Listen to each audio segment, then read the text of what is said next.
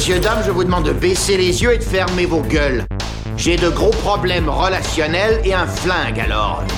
Si vous avez envie de vivre, ne nous regardez pas. Papa, Oui, ma chérie. je t'emmerde. Eh bien, au moins, tu es cohérente. Seulement tu es, tu resteras une connasse. Si tu te pointes encore, tu peux être sûr que tu repars avec la bite dans un Tupperware. Chaque patate a sa dose d'héroïne. Pas de l'amidon, de l'héroïne. Toi, tu commences à me baver sur les rouleaux. Bonjour et bienvenue dans Nanarland le podcast, le podcast des mauvais films sympathiques, qui est un podcast où on s'amuse à parcourir la face la plus sombre et la plus obscure du cinéma. On s'intéresse à tous les ratages, tous les accidents, tout ce qui a mal fonctionné, qui n'a pas fonctionné, euh, pendant que d'autres s'intéressent aux chefs-d'œuvre.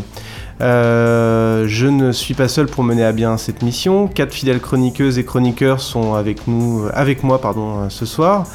Euh, Julien, spécialiste, euh, spécialiste des autoroutes, je crois, notamment. Absolument, oui. Et, et tu fais bien de le dire, les accidents, c'est ma passion. Dès que, dès qu'il y a un- le mec qui ralentit sur l'autoroute quand il y a une voiture qui s'est plantée, c'est moi. Bonsoir à tous. Euh, Mathilde est là. Euh, Mathilde, plutôt spécialiste de, en Jeff Goldblumologie, mais pas que. Mais pas que, je vous, euh, je vous assure. Euh, Rico est là. Rico, euh, Rico, spécialiste requin, tout le monde le sait. Salut les nanardeurs à la nage, et ben oui, on va continuer un petit peu à explorer le monde étrange des requins, mais pas ce soir. Pas ce soir. Et, euh, et un, un quatrième mousquetaire est là, c'est Fabien. Oui, bonjour, comment ça va? Bah écoute, ça va pas mal. Et toi, quelle est Ah ta ouais. spécialité, cher ami? Ah, J'ai envie de dire euh, 50% euh, Roxette, 50% Michel Sardou. 100% Le problème, c'est mélomane. Le problème, c'est que c'est vrai, en fait. C'est ça, c'est bien c'est ça. le problème. J'aurais dû dire une connerie comme les autres. Hein. Mais euh, ouais, le problème, c'est que c'est vrai. J'avoue que la Jeff Goldblumologie, ça fait genre la quatrième fois que je me la prends. Et... Alors que t'aimes beaucoup Wes Anderson aussi, en fait. Voilà, ouais. Ouais, ouais, ouais, c'est vrai. Non, c'est vrai. Quand il y a Jeff Goldblum aussi. euh, Bon, pardon. je me note de, de trouver une autre vanne pour la prochaine fois, c'est promis. Euh, c'est Noël. C'est Noël, on peut le dire, c'est Noël. À l'heure où nous diffusons ce podcast, c'est Noël. C'est Noël. D'ailleurs, on Joyeux Noël à tous. là. Je- Joyeux Noël, bonne fête à de fin d'année. comme le précédent, oui, effectivement, ça sera Noël. Noël au moment de 2019. Saint-Valentin, quoi. Ouais. D'ailleurs, euh, Richard et Fabien nous disaient comment ils avaient dû éviter plusieurs rennes sur la route en allant euh, enregistrer le podcast. hein. Ah, Ça, c'est un vrai problème. hein. Ah oui, non, mais là-bas. Tout à fait, tout à fait. Nous sommes au pays du Père Noël, bien entendu. Mais vous avez pas des loups qui les chassent normalement? Non, non, non, bah, euh, les, les chacals les ont fait, leur ont fait peur, donc. Ah oui, d'accord, c'est pour ça. Le problème, c'est qu'il n'y a plus de loups depuis qu'il y a des phoques. C'est pour ça. Ah, Est-ce que, est-ce qu'on Ouais, a. Vous n'êtes pas trop à feu et à sang sur Paris? Non, il y a des trottinettes élect- électriques sur tous les trottoirs qui essaient de renverser les piétons. Faut être un peu agile, c'est tout. Vous vous rendez compte que dans euh, Ya- Yamakasi 3 ou banlieue 13-12, il y aura sûrement des trottinettes électriques, quoi. C'est un truc à, prendre, en, à prendre en compte. Je sais où tu te caches Viens ici que je te bute, enculé Euh, donc, euh, c'est Noël. Euh, C'est posé. Qui, qui dit Noël dit Noël, déjà, pour commencer, mais dit aussi fête des enfants. Donc, on a décidé de vous parler de trois films. Bah, trois films d'occasion. Trois films à, à regarder en famille, au coin du feu, qui vont parler de la magie de Noël ou, euh, ou qui vont plaire à vos, à vos charmantes euh, têtes blondes. Et euh, voilà, c'est le, programme du jour. Est-ce que ça vous va? Trois films pour Ouais, planter les enfants dedans, enfin, devant, fait, en On a fait. su Euh, garder notre âme d'enfant, tout va bien. Très bien. Trois films garderie quand on n'a pas une babysitter sous la main. Voilà, quand on n'a pas, voilà, trois films garderie quand on n'a pas une babysitter sous la main. Enfin, euh, vu, vu les choix, je pense que ça va être plutôt trois films père fouettard euh, si vos enfants n'ont pas été sages à Noël. hein. Il y a des chances. Fabien, j'ai envie que oui, tu c'est moi, commences. bonjour. J'ai envie que tu commences. Je... depuis- de- le problème, c'est que à partir du moment où tu m'as dit quel allait être le film du soir, j'ai envie d'en entendre parler. Donc, s'il te plaît, Ouais. est-ce que tu peux nous parler du film que tu as choisi vrai. Mais je, je- je vais pitcher le film effectivement parce que c'est toute une histoire avec ce, ce petit film. Donc je vais commencer. Je vais prendre mes petites notes. Vas-y. Rico, tu ne regardes pas Absolument pas, je sais même pas quel est le film que tu as choisi ce soir. Justement, c'est bien. C'est pour ça. En même temps, il n'est pas très connu. Donc c'est parti. Attendez, bougez pas. Allez, 3, 2, 1, c'est parti. Donc, comme tu l'as dit, hein, Noël, c'est un peu la fête qu'on aime hein, pour les cadeaux. Donc, bon, sauf si vous recevez un chandail de la part de votre mère hein, qui vous aidera pas à choper sur Tinder, mais bon, tu feras avec. On aime Noël pour les repas festifs, hein, qui commencent à être festifs à partir du moment où on mange des huîtres un peu tièdes, et une bûche qui allie souvent des arômes qu'aucun pâtissier n'ose mélanger dans les desserts qui le reste de l'année, comme par exemple une bûche citron chocolat au cassis vanille, je vous jure c'est du vécu, ou les réunions de famille qui ont lieu bah, au moins une fois par an. Donc si jamais vous savez pas vous- sur quoi vous écharper cette année, je vous conseille simplement de mettre en fond sonore BFM TV et de laisser l'alcool faire le reste. Bon, mais moi ce que j'aime à Noël en fait, c'est regarder les films qui passent pendant la période de l'année, pendant cette période. Je sais pas si vous vous souvenez dans notre enfance, hein, on avait très peu de chaînes de télé, mais euh, parfois, pendant les fêtes de Noël, on tombait sur des grands films hollywoodiens en costume, ou bien de, belles comédies familiales où on se réunissait tous devant euh, pour justement bah, profiter un petit peu du moment. Parce qu'en plus c'était bien, parce que ça, on profitait un peu d'un moment de calme entre ceux qui étaient vraiment pris par le film et ceux qui digéraient leur huitième part de dinde. Mais aujourd'hui, vous savez aussi, depuis ces dernières années, les chaînes se sont multipliées sur les canaux TNT, et les grilles de ces chaînes doivent être remplies telle une oie qui s'apprête à se faire dévorer le foie sur un toast avec du sauterne. Et plutôt que les remplir avec des grands films hollywoodiens en costume qui intéressent plus personne, ou des comédies familiales avec Christian Clavier, que de toute façon on aura sûrement déjà téléchargé, certaines chaînes ont plutôt choisi la facilité en passant des téléfilms de network américains, spécialement faits pour l'occasion, les fameux téléfilms de Noël. Ah oui. Et c'est pour ça que je vais vous parler du putain. film que j'ai choisi maintenant. Alors je vais pas vous parler hein, d'un énième téléfilm euh, sur une femme de 30 ans, carriériste, sans enfant, en panne dans, un village perdu le jour de Noël, et qui tombe amoureux d'un père de famille veuf qui croit plus à l'amour. Je peux vous parler hein, d'un film où un type complètement cynique à force de bosser dans la pub, euh, qui voit son avion partant pour Hawaï détourné à cause de la neige, et qui attend dans une ville perdue de la montagne où il rencontre des habitants qui ont le cœur sur la main et qui œuvrent pour les sans-abri pendant les fêtes. Non, non, moi je vais vous parler d'un film nettement plus crédible. Je vais vous parler d'un film avec des chiens qui parlent. C'est ça qu'on veut. Régis qu'on sort veut. de ce corps. Alors, Parce que rappelons que l'année dernière, on avait eu les chats qui parlent. Ouais. Donc cette année, les chiens qui parlent. L'année Mais- prochaine, je veux les canards qui parlent. des canards ou des castors ou des loutres, hein, on verra bien. Ou des façon, requins, des on requins qui parlent. forcément par en parler. Ou des requins qui parlent, pourquoi pas. Alors en fait, moi je vais vous avouer un truc, hein, c'est tout ce qui m'a ce qui m'a vraiment plu tout de suite avec le film, c'est le titre. En fait, Oui. c'est le titre, moi, qui vous prouve qu'au service créatif des éditeurs vidéo, la poudreuse, elle n'est pas uniquement faite pour les pistes de ski. D'accord? Parce qu'en fait, euh, alors après, moi, je me mets un peu à leur place. Hein. Faut dire qu'avec la brouette de téléfilms de Noël qu'on se paye là en ce moment depuis le 1er novembre, faut se démarquer. Et du coup, bah, les mecs du marketing, euh, bah, ils doivent un peu justifier leur prime de fin d'année en trouvant un titre un peu original. Parce que les titres de téléfilms qu'on voit depuis deux mois, ils sont facilement interchangeables. Là, Moi, j'ai fait une liste. J'ai vu, donc par exemple, il y a un Noël de conte de fées, La petite boutique de Noël, Embrasser l'esprit de Noël, Un cow-boy pour Noël, Noël à pile ou face, Un Noël à croquer, Un délicieux Noël, Noël en dansant. Bref, vous avez bien compris, on va pas parler de Hanouka. Mais, Mais pourquoi tout le monde Ah. veut parler de Noël ma mère hein? Ah, je sais pas. Mais pourquoi pas, on pourra faire un biopic sur lui. En tout cas, moi j'ai trouvé un titre sympa non, parmi ces listes de films. C'est pas le film dont je vais parler, hein, mais je voulais juste noter. J'ai vu un Autant n'emporte Noël, donc je trouvais ça un peu original. Bref, je digresse. Est-ce Mais que quand je c'est suis tombé des, sur c'est des film, il y a un temps- avec des esclaves et tout euh, qui, qui fêtent Noël à la plantation qui fait Noël à la plantation et qui gueule parce qu'il n'y a pas de neige. C'est pour ça. Mais en fait, bon, je digresse. Hein, mais quand je suis tombé sur le film, il y a un temps, sur la chaîne Gulli, j'en suis souvenu. Pardon, Gulli pour pas la nommer. J'ai compris que le service marketing en question, qui avait trouvé le titre, il avait une idée comme on les aime, nous, à Nanarland. À savoir un titre un peu original, mais trompeux sur la marchandise, d'accord? Pas trop malhonnête pour qu'on les traîne en justice, mais assez quand même pour, les- pour, pour qu'on les traite de sans race. Ouais, ni trop, ni trompeux, quoi, en quelque sorte. Ni trop, ni trompeux. voilà. Et c'est pourquoi, aujourd'hui, je vais vous parler du film qui s'appelle Y a-t-il un chien pour conduire le traîneau? Il y a pas de Ouais. Putain, ce titre. Alors, Je, l'aime on va pitcher. Voilà, Ah, y en a-t-il un fait, chien pour euh, conduire le traîneau Oui, dis-moi. je voudrais qu'on essaie tous d'imaginer, chacun autour de la table, à partir du titre, quel va être le film? Donc moi, je vois un chien avec la voix de, Nesli- de Leslie Nielsen qui va devoir conduire un traîneau fou qui s'apprête à détruire la ville parce qu'il ne peut plus s'arrêter. Martin, tu vois quoi? Ah, Euh, c'est pas vraiment ça, mais il y a, a l'idée. Euh, moi, je verrais plutôt un, un chien avec la voix d'Eddie Murphy qui vole le traîneau du Père Noël, enfin qui emprunte le traîneau du Père Noël, mais en fait, comme le Père Noël il a bon cœur, il le recueille il en fait, et il en fait un lutin. Moi, je bien un robot chien qui, tire le. Un, robot chien avec des fusées. hein. Moi, je vois le même trentenaire que d'habitude, mais réincarné en chien, euh, qui doit sauver après euh, Noël après. J'en profite pour euh, m'insurger contre le fait que du coup le chien se retrouve euh, sans doute en, parlant du- d'une espèce supérieure aux rennes, et je trouve ça honteux et dégueulasse quoi.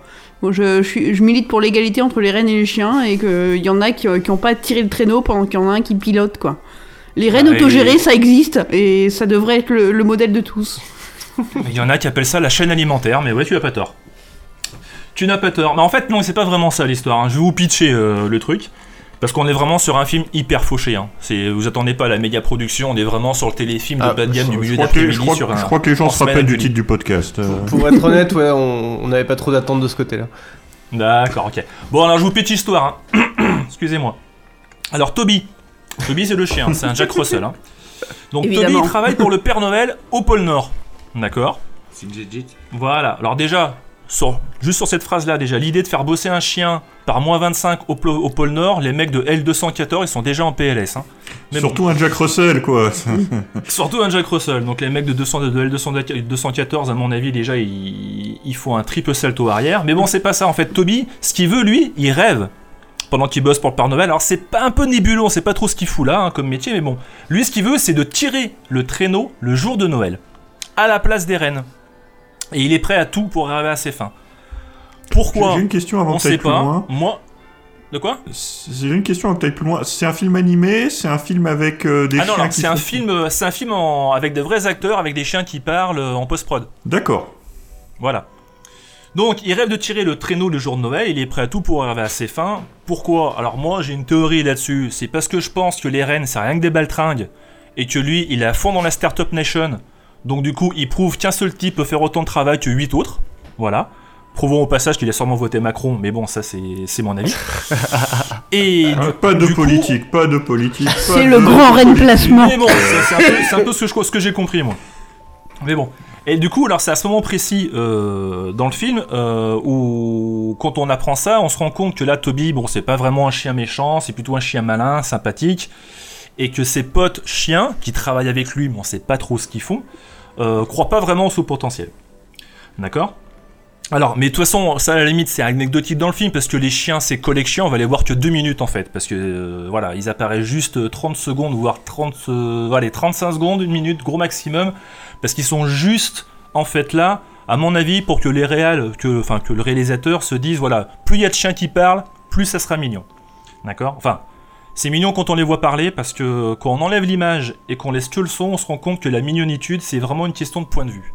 Et là, du coup, j'ai un extrait pour vous qui s'appelle extrait numéro 1, Martin, normalement. Je te préviens direct que ta suggestion qu'il pourrait y avoir des chiens qui ne sont pas mignons, euh, je ne l'aime pas. Les Yorkshire. Les chiens, mais déjà qui parlent. Kevin Point. Non mais là on a parlé d'un Jack Russell, donc pour l'instant euh, on reste dans les bons toutous. Le Yorkshire euh, est un chien super mignon. On en a Le Yorkshire n'est pas- Vous fermez vos mouilles.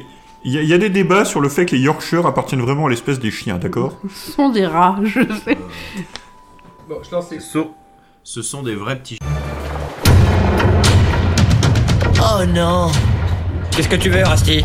Alors, on s'est fait prendre en train de perturber la classe de yoga des reines Une fois de plus. Quand est-ce que tu vas mûrir T'es qu'un minus. En plus, t'es pas doué. Ben ça c'est ce qu'on verra, Rusty. Un jour je guiderai le traîneau du Père Noël.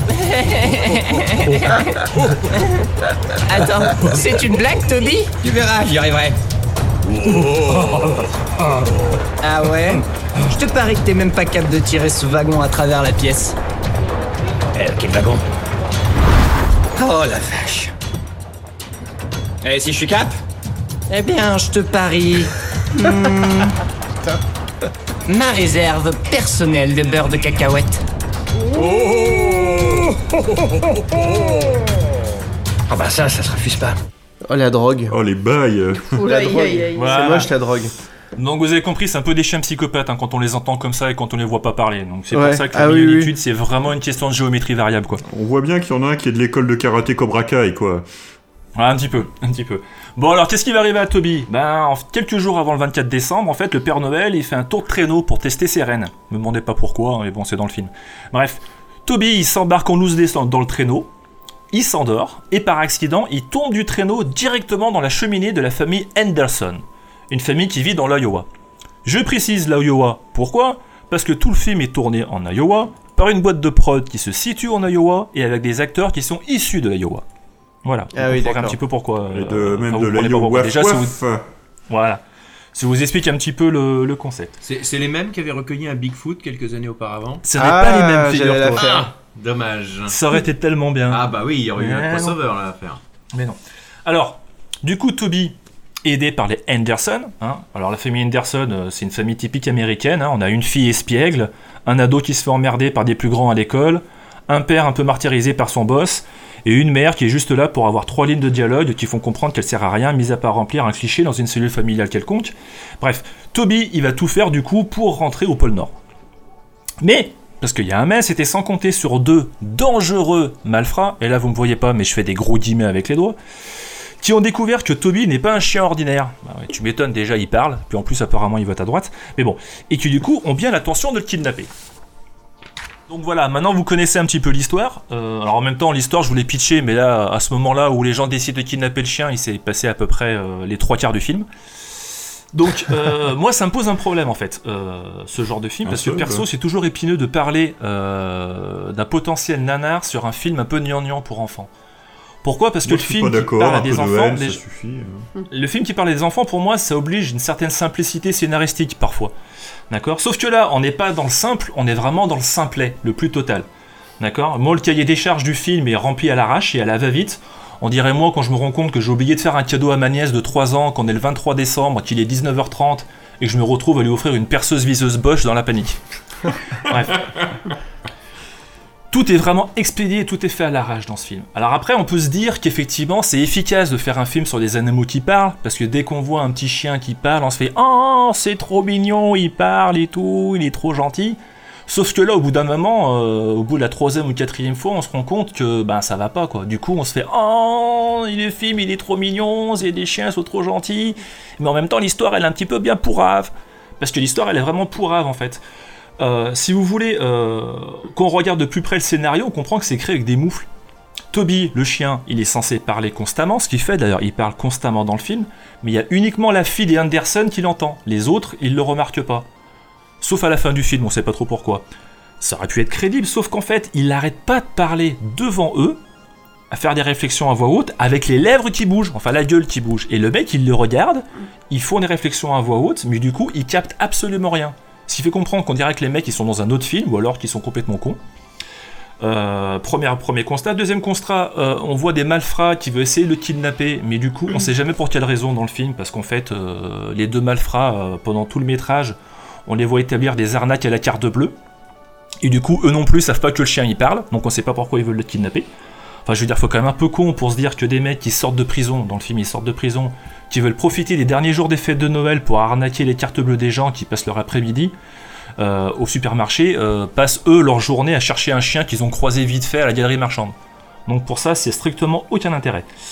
Mais du coup, au niveau de l'acting, même si on peut se permettre de certaines souplesses, hein, bien évidemment, on est dans un film pour enfants, donc je demande pas aux acteurs qui récitent du Phèdre, euh, mais c'est pas parce qu'on est dans un film pour enfants qu'on est obligé de jouer comme des demeurés, d'accord? Comme le montre l'extrait numéro 2. Ceci est notre objectif. Toby. Pas de nom de famille. Vu pour la dernière fois la nuit du 17 décembre par Slappy. Pas de nom de famille non plus.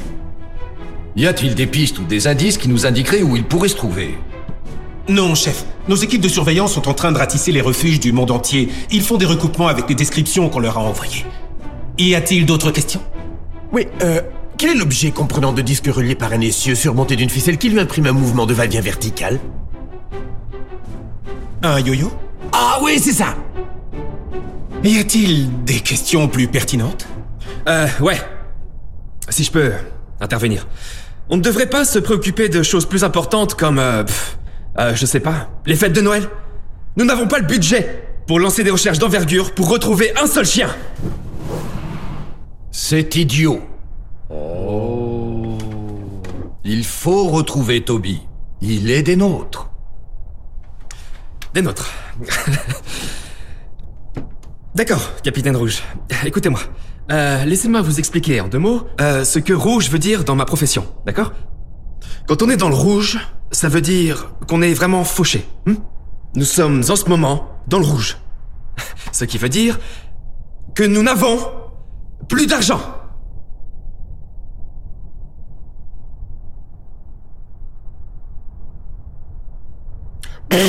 Ah, il a pété Pépé son petit mauvais, c'est incroyable Il est évident que je n'ai pas pété. Si, si, c'est vrai Vous en avez lâché un et maintenant ça sent mauvais partout Oh, ça sent le caca On sait pertinemment c'était un faux P. Vous êtes tous puériles, c'est pourtant un sujet très important. Irvine, je veux lancer l'opération Toby immédiatement. Oui, Leroy Je me disais qu'on pourrait peut-être changer le nom de cette opération, en faire quelque chose de plus cool, de plus branché. Appelle-la comme tu voudras. Je m'attendais à Opération Prout du coup. mais- Non, du coup, euh, ouais, la en fait, vous, avez compris, il y a une blague prout en fait euh, au milieu du truc. Ah oui, oui, juste ah bah, on pour a bien compris, hein, compris, ça, euh, compris, on a compris vous l'avez entendu, pas sûr, qui- euh, qui Il n'est pas les casseurs flotteurs qui veut quand même. Hein. Voilà. Euh, je je sais plus trop ce que j'en voulais. Oui, voilà. Donc voilà, niveau euh, blague euh, comme celle du jeu d'acteur ou celle de la réalisation, euh, bon, on a compris que ça tourne à l'économie. Hein. Genre la grosse grosse économie. hein. Même ton grand-père hein, qui te parle de l'orange qu'il recevait en cadeau lors du réveillon, t'as l'impression qu'il a gagné au loto à comparer.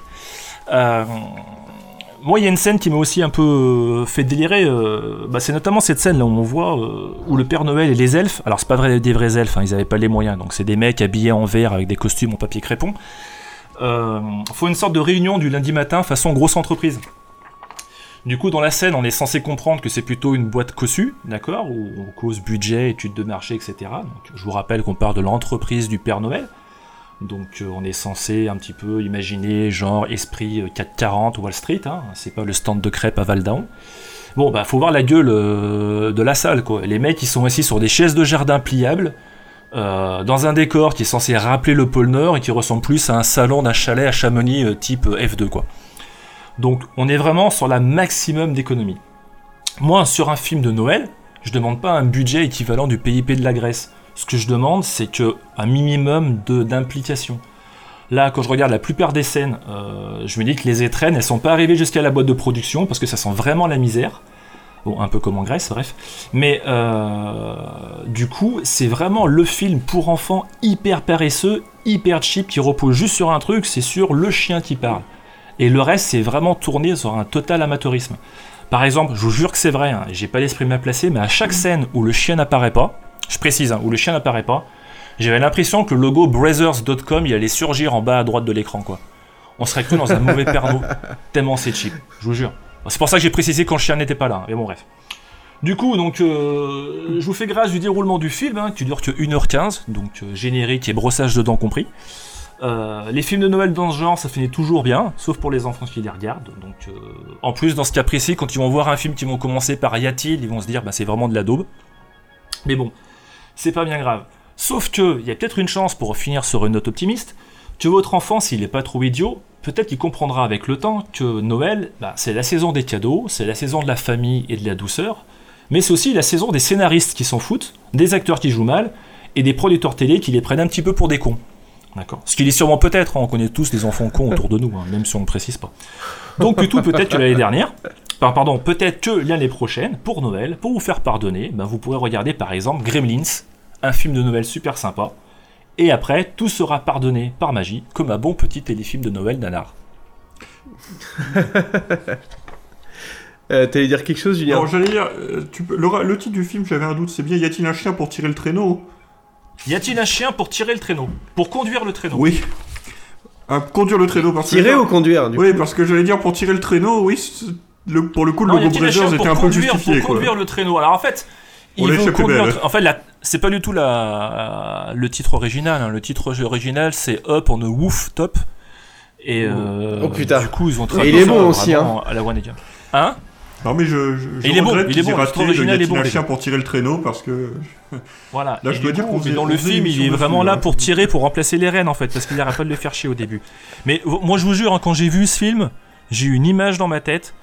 C'est euh, les types qui sont qui présentent le pitch du film euh, aux exécutifs de la chaîne. Tu vois, ils sont devant leur PowerPoint avec un seul slide marqué en gros chien qui parle plus Noël égale pognon. Et les mecs, ils ont applaudi. Voilà. Et vu qu'il y avait qu'un seul slide dans le PowerPoint, bah, du coup, ils ont brodé autour, ils ont fait n'importe quoi. Voilà. Donc, alors c'est passé sur Gulli il y a peut-être 2-3 ans, je sais pas s'ils vont le repasser, ce qui veut dire que le, le film a été traduit en français. La boîte de prod, c'est une boîte hyper fauchée qui fait des trucs euh, ben, typiquement donc, de l'Iowa. C'est c'est pas eux, Robodog, peu euh, par hasard, non? Voilà, du coup, euh, voilà, c'est un bon petit film de Noël euh, si vous êtes un petit peu attentif, mais euh, bon, je vous le conseille pas pour vos enfants, mettez plutôt un dessin animé de Joseph Lai, au moins vous êtes sûr de passer du beau moment. Et partagez des choses. Alors c'est si vous voulez Bon. passer un Noël avec, euh, avec Régis Brochier, là oui, euh, forcément, euh, c'est exactement ce qu'il vous faut euh, au coin du feu. Mais à mon avis, il va arriver là. Je pense qu'il t'a entendu, il est, Bah, il est sur la route quand il arrive. Bon, merci Fabien. Des questions? Je ne sais pas que. Bah ça se trouve en France, c'est sorti en DVD ce truc-là euh Non, il n'y a pas de sortie DVD, euh, c'est vraiment le truc acheté par commande pour remplir une grille euh, Ah ouais, à l'arraché. Putain, De même chez Noz ou chez Jiffy, ils l'ont pas. Peut-être, alors pas, peut-être qu'il est sorti en DVD. J'ai vu une jaquette, moi, mais j'ai pas vu une jaquette DVD. J'ai vu qu'une face, donc à mon avis, c'est jamais sorti en DVD. ça intéressera personne. Enfin, je peux- Voilà. Il y a peut-être quelqu'un qui a fini content dans ce film, c'est le traîneau. Le pire, c'est que le traîneau, on le voit même pas. C'est comme le Père Noël, on il le se voit fait- finalement assez peu. il se fait tirer par sirène, cette fois il se fait tirer juste par un chien, euh, il s'en tire pas si Par mal, un Jack. Russell en plus. Par un Jack Russell, ça aurait pu Mais- être un Yorkshire. Hein. C'est marrant parce que c'est vraiment un film local en fait, tourné pour à la base une population locale et après c'est passé à la télé parce que euh, moi j'ai regardé un petit peu sur internet, les gens étaient contents de le voir à la télévision parce que justement ils reconnaissaient les coins de leur patelin quoi. Donc voilà. Et même le présentateur dans le film euh, qui fait un peu les infos, c'est le présentateur de la, de la télé locale en Iowa quoi. Ah, mais on Ouais, est. on est- Après, tu peux faire la, la même chose et ça s'appelle Groundhog Day. Enfin, tu vois là, c'est pas une Oui. excuse. Non, mais on n'est pas bon, cible. voilà. On n'est pas la cible. On- On n'est pas des enfants de l'Iowa. euh, je pense que c'est Voilà. pour ça qu'on. C'est pas parce que c'est des films pour enfants que ça doit être bête. Voilà. Mais Non. bon, c'est un petit peu nanar quand même. Du coup, moi j'ai quand même passé un bon moment. Puis 1h15, ceci- ça passe crème, hein, franchement, y a pas de souci quoi. Ceci dit, ça nous arrange que ça soit bête. Oui, en plus. Écoute, Philippe, pourquoi m'en vouloir? Pourquoi es-tu après moi Tu es un traître Tu as vendu des informations aux Japonais Des innocents sont morts, espèce de faux Fais pas le con, Philippe Bon, bah merci Fabien. Mathilde? De rien. Oui, on enchaîne. Alors, euh, pour ma part, avant toute chose, et rendons à César ce qui appartient à César, je vais devoir faire un big up avant toute chose au joueur du grenier. Parce que il a fait récemment une première incursion dans le catalogue d'une maison de prod de dessins animés italienne qui s'appelle Mondo World. Il en a fait deux chroniques que je vous conseille absolument. Euh, Mondo World qui est basé à Rome, fondé par le sieur Orlando Corradi qui est le metteur en scène de l'opus qu'on on va égratigner aujourd'hui. Euh, il me semble aussi le producteur.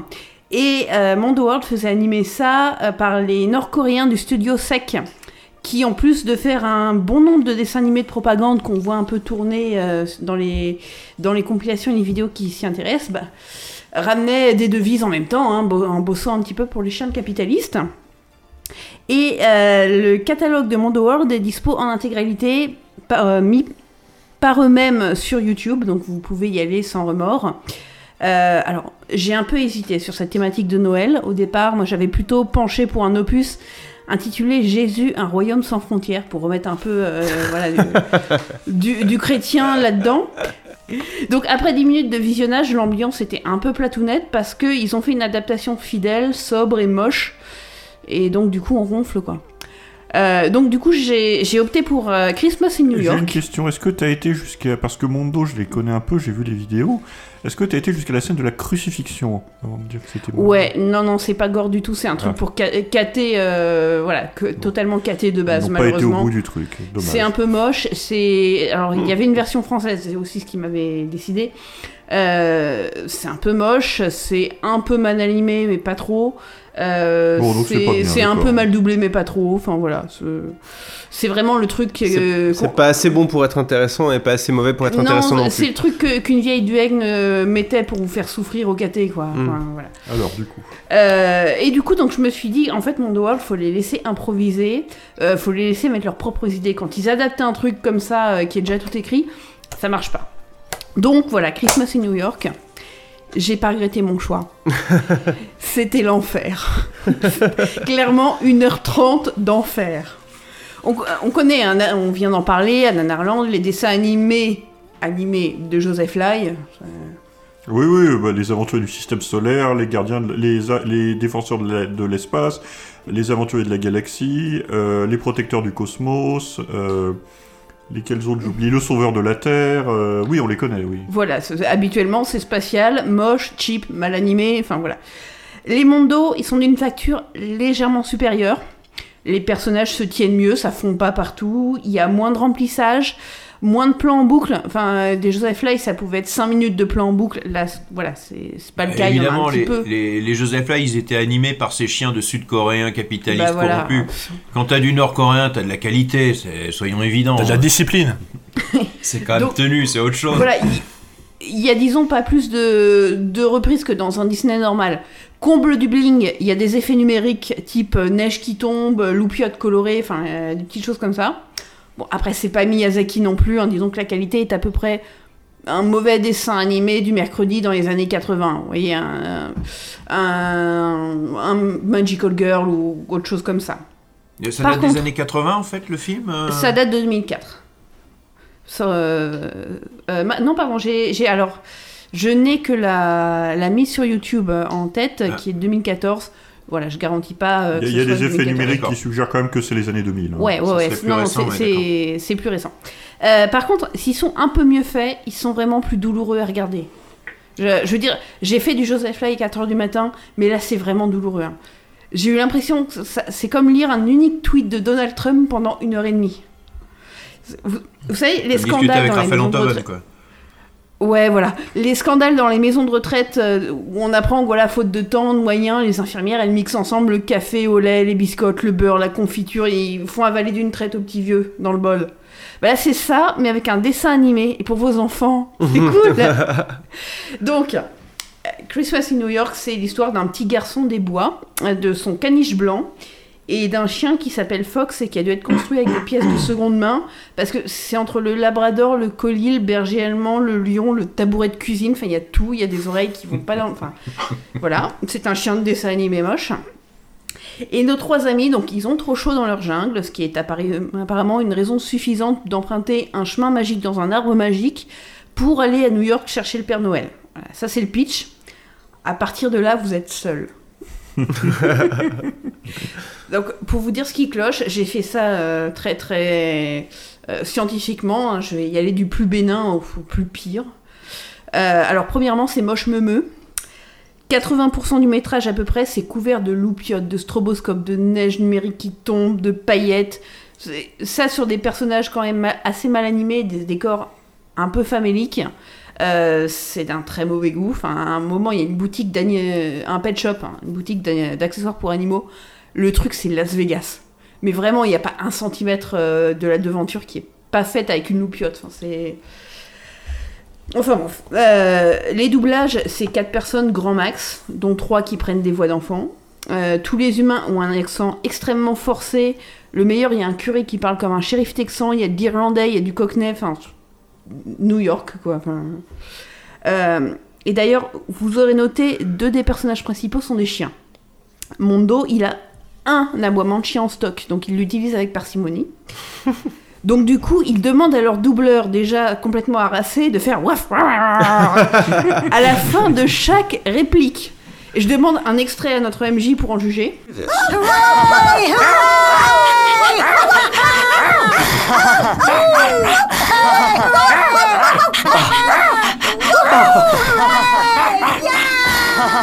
Misère.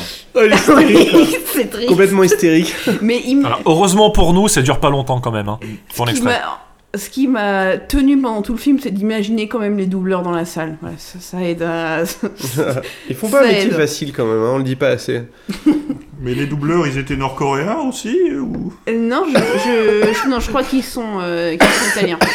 Euh, bref, le JDG, donc, que j'aimais bien hein, avant qu'il me fasse découvrir Mondo, parlait en fait de ce qu'il appelait un Mondo Cinematic Universe, comme le euh, Marvel Cinematic Universe. C'est totalement ça. Euh, en fait, les personnages se rendent visite d'un dessin animé à l'autre. Genre, dans, dans ce métrage-là, ils vont faire coucou à Bimbo, le reine d'un autre cartoon, totalement un autre, pour avoir des éléments de scénario. Tout le monde connaît Fox le chien puisque tout le monde vient d'un autre dessin animé, sauf vous. Vous connaissez personne, vous restez là avec votre verre, vous regardez les persos dire Hé, Fox le chien, ça va Eh, c'est Violéon, ça boum Eh, depuis l'autre film de merde, ça va Et vous êtes complètement largué parce que tout le monde se, connaît. Donc, à moins de vous être tapé l'intégralité des films, il arrive des gens, des animaux, etc., qui, qui ont une importance dans le scénario. Et que voilà, tout le monde se connaît, sauf vous. Sinon, pour continuer un petit peu sur le, le scénario, le film avance avec d'énormes sabots, donc c'est- les valeurs de Noël. hein. Il y a des petits pauvres, il y a des enfants handicapés qui sont soignés par la gentillesse, il y a des méchants et en fait au fond de leur cœur ils sont gentils. Et en même temps, temps en temps, il y a un passage 100% LSD avec des cadeaux qui parlent, et, enfin, une maison qui chante, euh, voilà. Euh, Il y, a- y y ce côté, euh, en fait, de, de valeur euh, tout à fait euh, quasiment comme un Dickens, et, et d'un coup, voilà, ils partent. Il y avait du buvard dans le, dans le bureau, ils, ils sont partis. Euh, mais le scénario globalement, c'en est pas un. On comprend le but ultime, c'est d'aller trouver le Père Noël. Ok, c'est donné. Mais c'est pas une quête. euh, c'est genre une suite de micro rebondissements entre lesquels les héros se baladent comme des boules de flipper. On visite dans un musée. Donc, cinq minutes, ils rencontrent les pauvres. Cinq minutes, ils sont chassés par un méchant. Cinq minutes après, ils parlent avec un renne. Il se passe rien en fait. C'était. Ils errent, tels des, juifs errants, ils vont, inlassablement, de rencontre de 3 minutes en rencontre de 3 minutes qui n'auront strictement aucun intérêt, aucun sens, aucune logique, aucun rythme, aucun attrait, rien. C'est- comme un mauvais jeu de, point and click où il vous faut la clé pour aller euh, ouvrir la boîte qui vous donne une pelle, qui vous donne accès. C'est. Il n'y a rien qui se passe en fait. Mais rien. Et, et on arrive en plus au pire. Ce film ne ferme jamais sa grande gueule. jamais, jamais. Vous l'avez sans doute euh, vu dans l'extrait, ça parle en continu, il n'y a aucune respiration. Il se passe rien, mais il n'y a aucun répit. Ça bouge pas particulièrement, mais c'est comme les doubleurs étaient menacés de mort s'ils la ferment. Enfin, en même temps, c'est des Italiens, voilà, on a, trouvé la, raison. Mais bref, ils se coupent la parole, ils font des bruits de bouche pour meubler, c'est une horreur. Ils laisseraient pas 5 secondes passer sans faire Mhm ou Oh ou Oh Juste comme ça pour, pour meubler. Je vous- me doute, vous ne me croyez pas sur parole, je demande à notre MJ encore un extrait.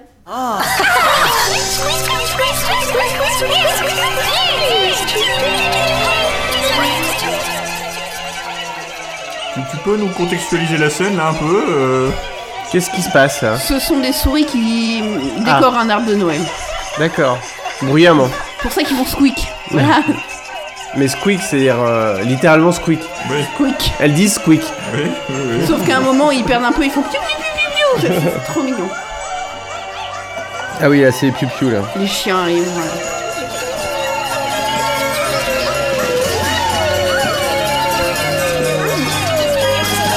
C'est vrai que ça ronfle le crâne, hein.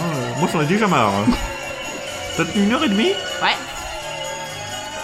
Encore 15 secondes. Oui, Je, vous- je, vous- je ne vous fais pas grâce des 15 secondes. Non, non, bah. euh, Vous, vous- vous- vous savez que le concept d'un podcast c'est d'essayer d'attirer les auditeurs quand même. Mondo Univers, artisané de la qualità. Et en plus, pour, euh, pour surajouter un petit peu, je pense que le dialoguiste de Christmas in New York, une fois passé son doctorat en remplissage, il avait commencé sa carrière en rédigeant les textes des méthodes d'apprentissage des langues. Ça, ça rappelle un peu ça. Petit exemple de dialogue que j'ai traduit fidèlement, euh, et j'ai anglais courant sur le CV, merci. Donc ça donne, en, en français de la bouche, Oh, les voilà Bonjour Harry Wiener Fox, bienvenue Bonjour Bimbo Bonjour Votre Majesté Bonjour Bimbo Bonjour Bimbo Sais-tu ce qui nous est arrivé? Nous avons besoin de toi et de ton aide. Peux-tu nous aider? Oui, nous avons besoin de ton aide et nous avons besoin d'informations. Et nous vous aiderons à les obtenir. Quels amis serions-nous si nous ne nous aidions pas? Allons, dites-nous ce que c'est. Qu'est-ce que c'est? C'est voilà, Quentin Tarantino enfoncé.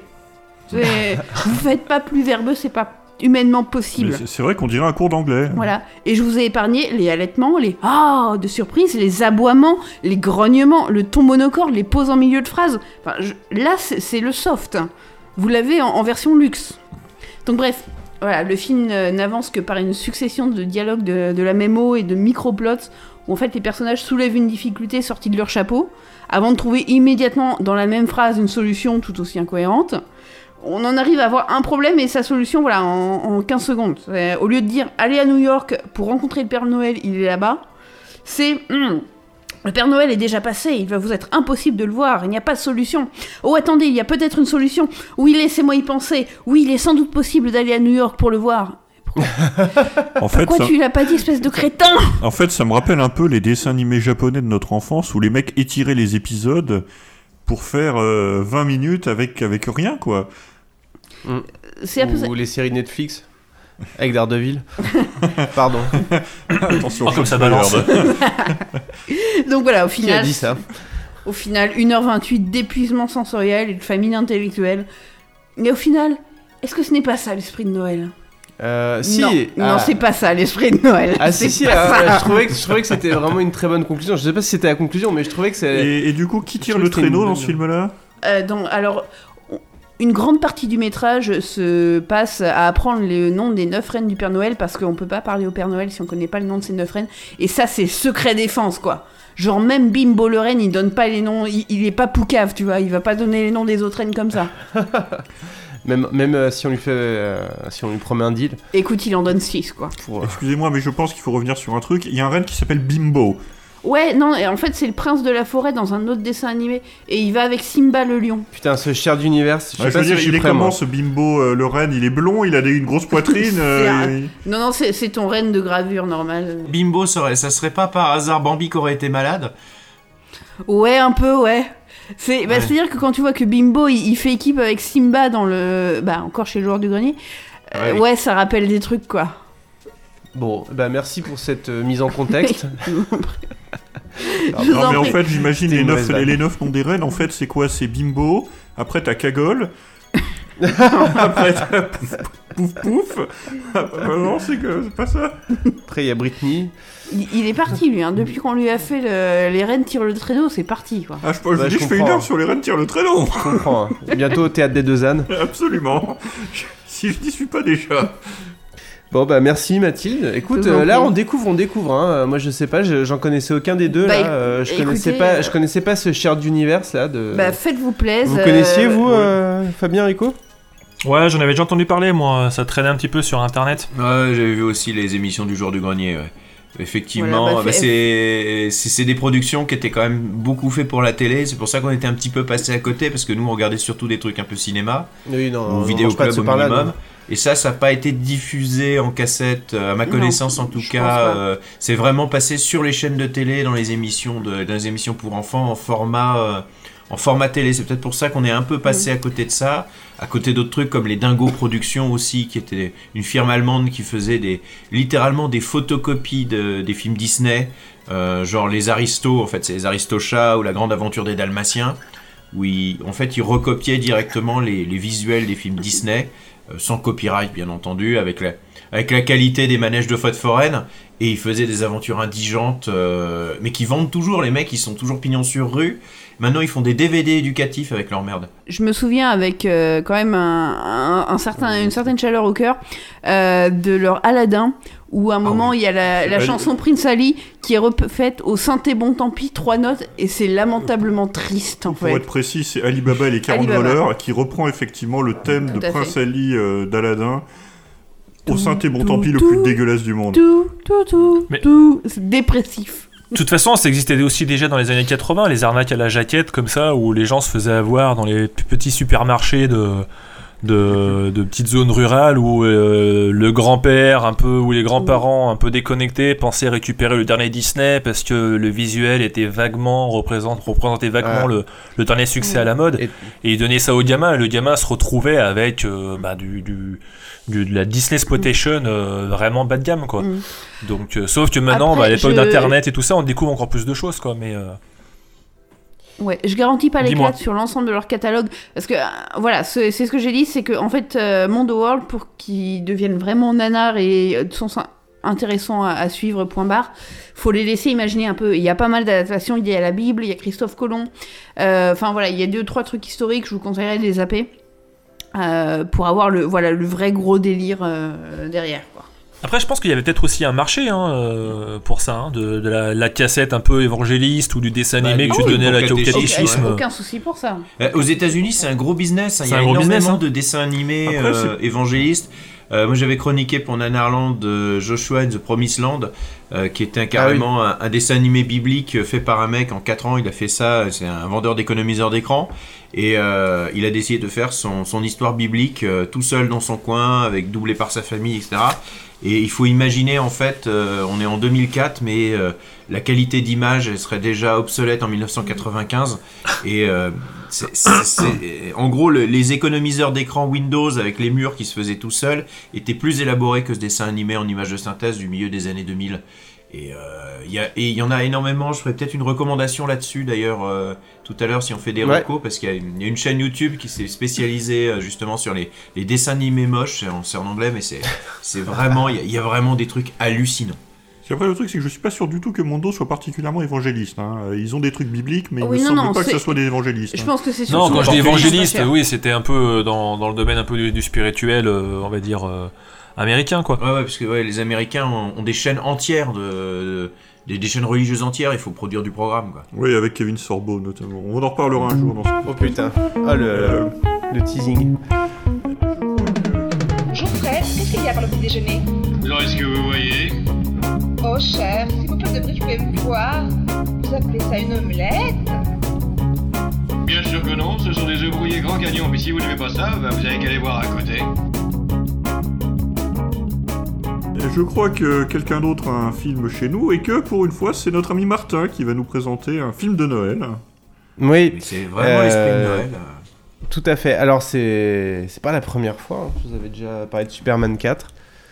Euh, pardon, excusez-moi, j'ai fait bouger la table. Euh, audio description. Euh, alors, euh, je me suis un. La thématique c'était euh, film de Noël, film pour enfants.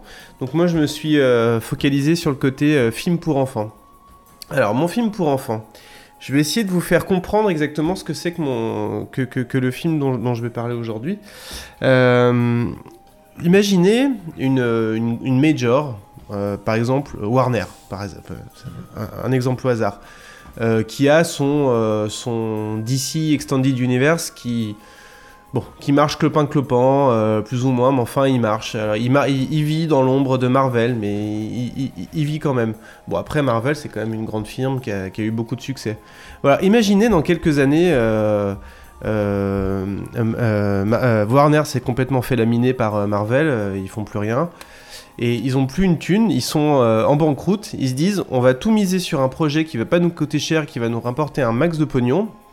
Ce qu'on va faire, c'est qu'on va prendre des, les meilleures scènes de nos films euh, avec Henri Cavill, euh, Gal Gadot et tout ça. Avec ou sans moustache? Les deux. Ok. Euh, non, bah non, sans moustache, parce qu'il n'y a pas de moustache dans le, dans le DCU. Et puis, euh, on, va, on va les mettre dans un, dans un seul même film qui seront. euh, et tout ça sera connecté par des scènes de parlotte euh, interminables qui n'ont aucun sens. Voilà, bah c'est de ce dont c'est excusez-moi, c'est de ce film-là dont je vais vous parler, mais dans un autre contexte. Est-ce que, quelqu'un a deviné déjà Hein C'est Ready Player One Dis-moi. Plein de références Ce n'est pas Ready sens, Player euh, One. Ce n'est pas Ready Player avec de One. la parlotte Est-ce que inutile. c'est est-ce que c'est un film de ninja Ce n'est pas un film de ninja, mais il y a une connexion. Est-ce qu'il y aurait une tortue Est-ce que, ouais, Ah, je, je- je vois bien le, je vois bien le film de monstre géant. Monsieur Chauffe. Il y a encore des garçons, des, des gamins énervants. Karaoké, alors moi j'avoue, je- j'avoue je connais pas les paroles. hein. Moi j'ai une question, même si ce n'est pas un film de Noël, est-ce qu'il est question à un moment de tirer un traîneau?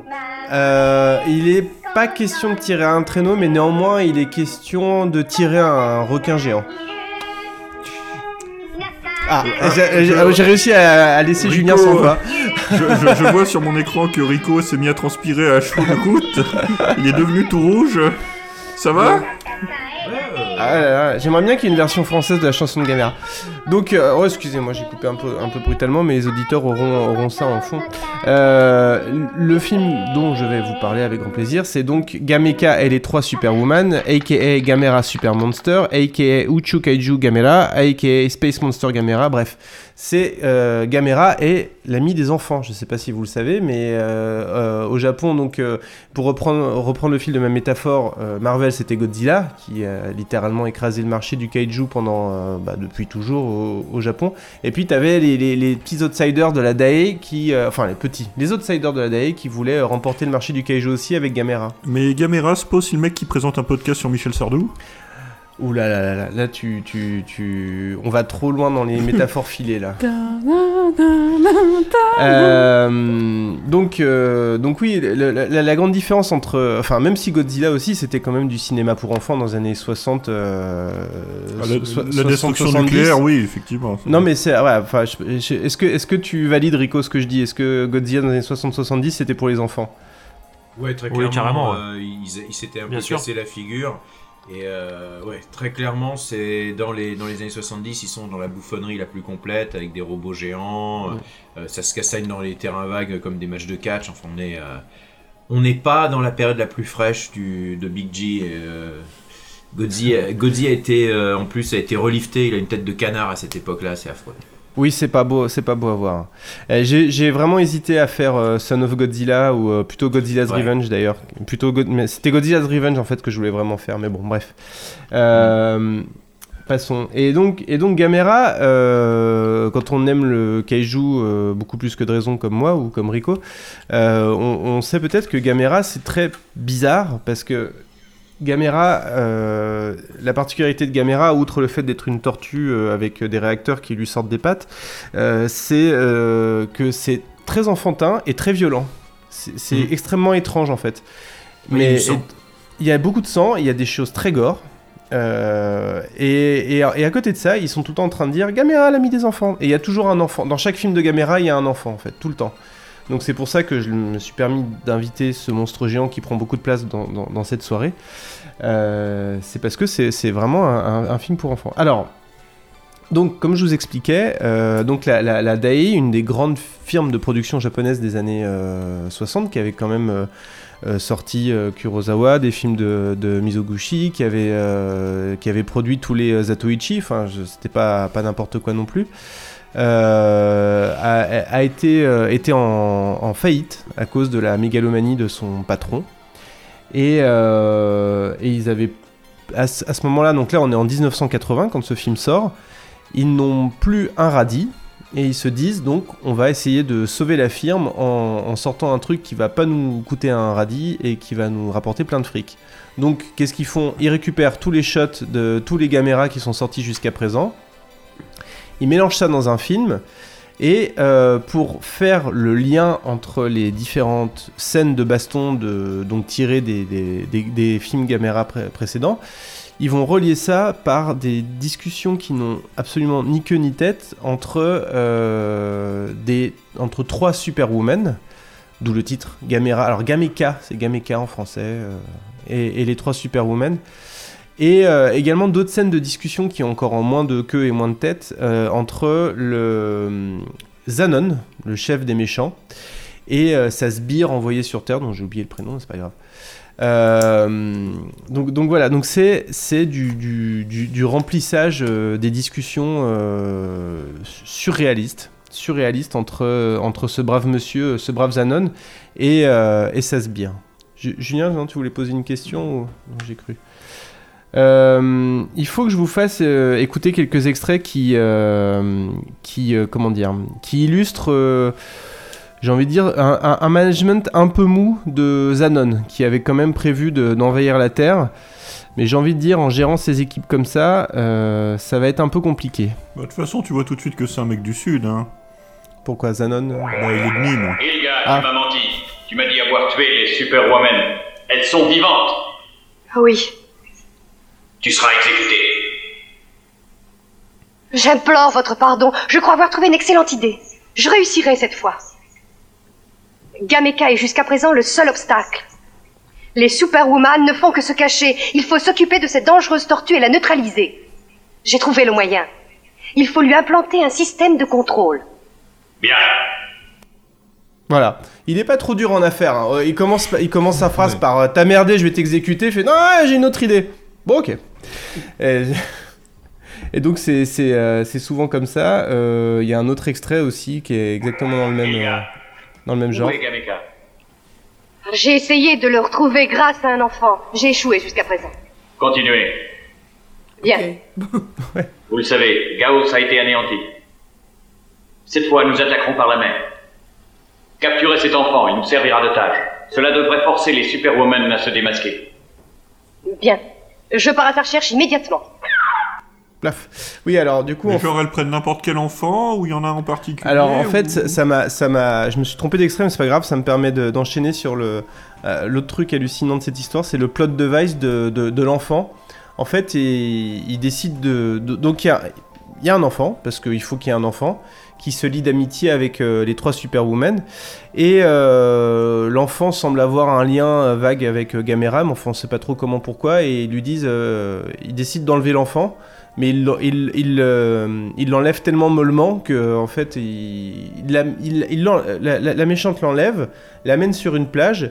Une fois sur la plage, ils vont assister au combat de Gamera euh, contre Zigra, le, le requin géant. D'ailleurs, j'espère vraiment que Rico va parler de Gamera versus Zigra dans, dans Shark Parade.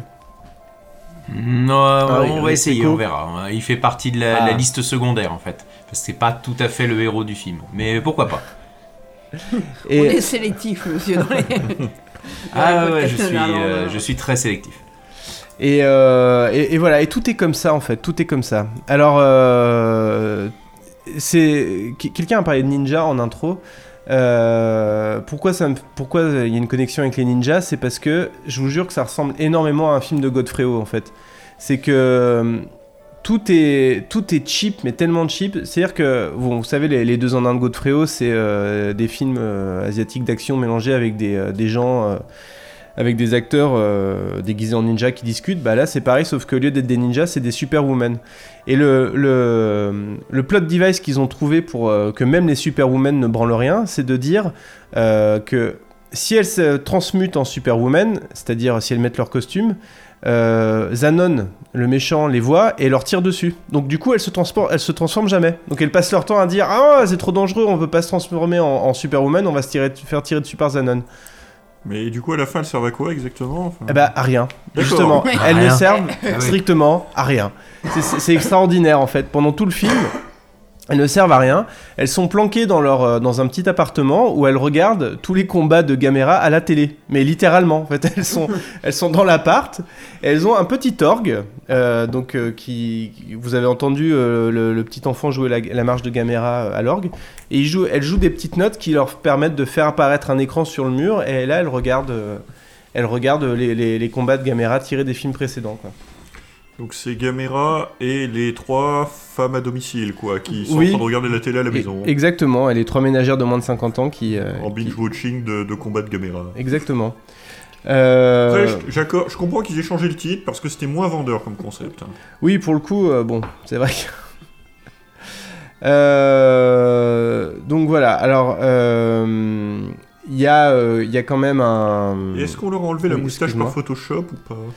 On leur a pas enlevé. la- Alors il y a pas. Non, Ah non, il y a pas de moustache. c'était pas une question. Par contre, il y a un autre truc qui est très drôle. Un autre. euh, je sais pas si tu voulais. dire- Là, je pense que ton, ta métaphore moustache, elle concernait plutôt Henri Cavill que les ninjas, mais. euh, Oui, oui, c'est, bah, ça. Parce que les pour, super- pour en revenir aux ninjas, euh, il y a un autre point commun avec les films de Godfrey, c'est que donc il y a une scène d'action dans tout le film, et c'est, elle se passe dans un parc, euh, exactement comme dans les films de Godfrey, et, euh, et tu vois en fait que, bah, tu vois clairement que, donc là il y a, une baston entre la, chef des gentils qui est, très grande et très massive, et je pense qu'ils l'ont pris elle parce qu'elle pouvait facilement se faire doubler par un cascadeur euh, homme. Et tu vois vraiment que c'est des deux hommes en mini-jupe en fait qui se foutent des, coups de tatane et qui font des saltos quoi. Donc c'est quand même assez, assez fandard. Euh, le foutage de gueule ne s'arrête pas là. Euh, vous aurez le droit de, de voir que le vaisseau de Zanon, le grand méchant, c'est une copie conforme du, du, euh, de- du croiseur impérial de Star Wars. Quand même. Ce qui a fait exclamer à mes enfants, euh, parce que oui, je l'ai regardé avec mes enfants parce que c'est un film de Noël, euh, mais c'est le vaisseau de Star Wars, alors non. Euh, Est-ce ah, que ce n'est pas Star Wars qui a copié Gameka et les trois Superwoman? Alors, j'aurais envie de dire oui si Gameka était sorti avant. Ah.